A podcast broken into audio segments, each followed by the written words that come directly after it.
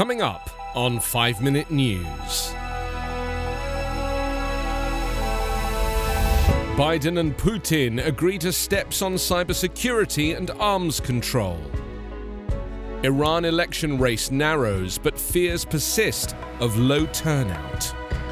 And Kamala Harris launches campaign for voting rights across the US. It's Thursday, June 17. I'm Anthony Davis.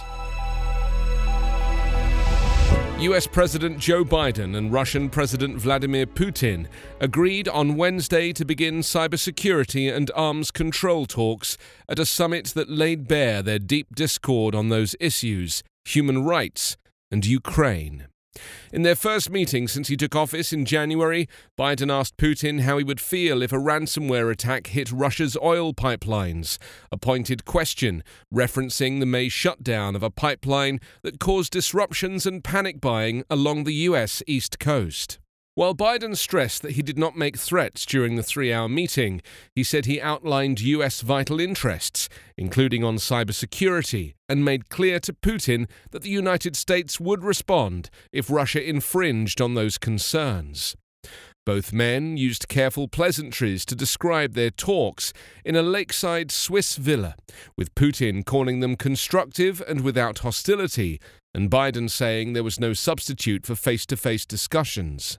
They also agreed to send their ambassadors back to their capitals. Russia recalled its envoy after Biden said in March that he thought Putin was a killer, and the United States recalled its ambassador soon after. Putin said on Wednesday that he had been satisfied by Biden's explanation of the remark. But there was no hiding their differences on issues such as human rights, where Biden said the consequences for Russia would be devastating if jailed Kremlin critic Alexei Navalny died, or cyberspace, where Washington has demanded Moscow crack down on ransomware attacks emanating from Russian soil.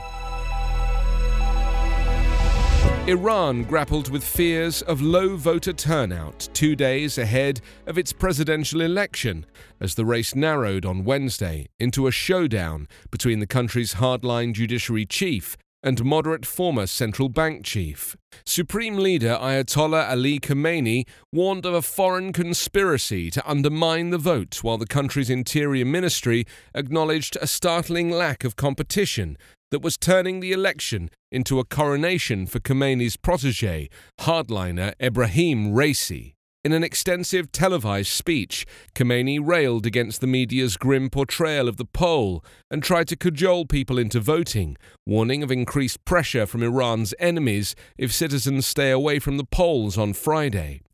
Iran's clerical vetting body had barred a range of prominent reformists and key allies of relatively moderate President Hassan Rouhani to run in this election, giving the green light to just Raisi and several low profile candidates, mostly hardliners, with little popular support. The Guardian Council's evisceration of any viable challengers has sparked widespread criticism and fueled calls for a boycott. Voter apathy was running deep even before the disqualifications, due in part to the devastated economy and subdued campaigning amid a surge in coronavirus cases.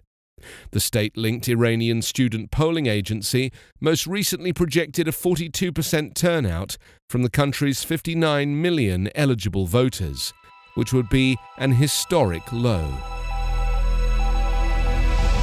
US Vice President Kamala Harris on Wednesday promoted the Biden administration's efforts to advance voting rights when she met 16 fellow Democrats from the Texas state legislature who successfully blocked a bill they said would make it harder for blacks and Hispanics to vote. President Joe Biden appointed Harris this month to lead the charge against Republican state lawmakers across the country seeking to enact voting restrictions. White House and civil rights groups say the Republican led efforts would make it harder for Americans to vote.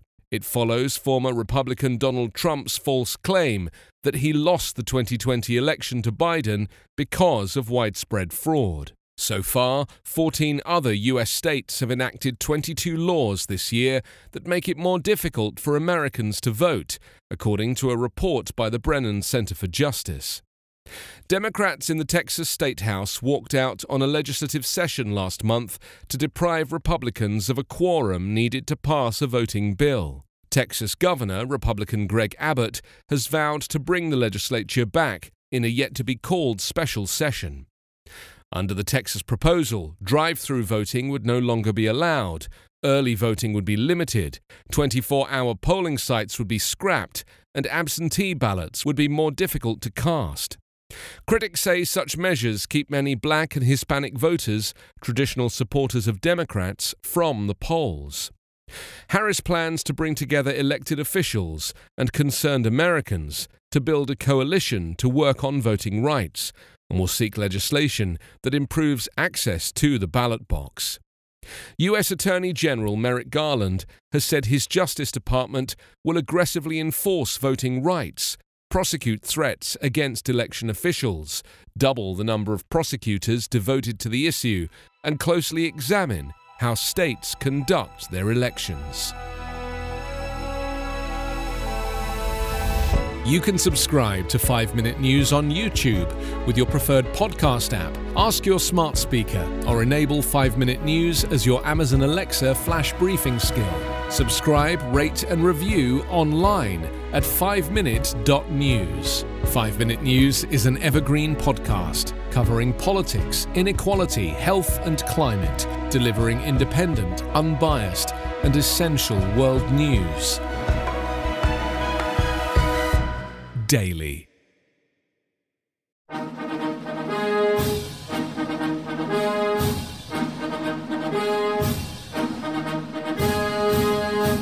We often hear about the individuals who took the oath of office to become the chief executive. But what about the other people who play a role in each administration, or the events that may not be as well known, but that contribute to the reshaping of the office of the American presidency? On the presidencies of the United States, we explore each administration beyond just the person holding the highest elected office in order to better understand the history that brought us to the modern day presidency. I hope you'll join me on this journey through the annals of presidential history. Presidencies can be found anywhere fine podcasts can be found and is a proud member of the Evergreen Podcast Network.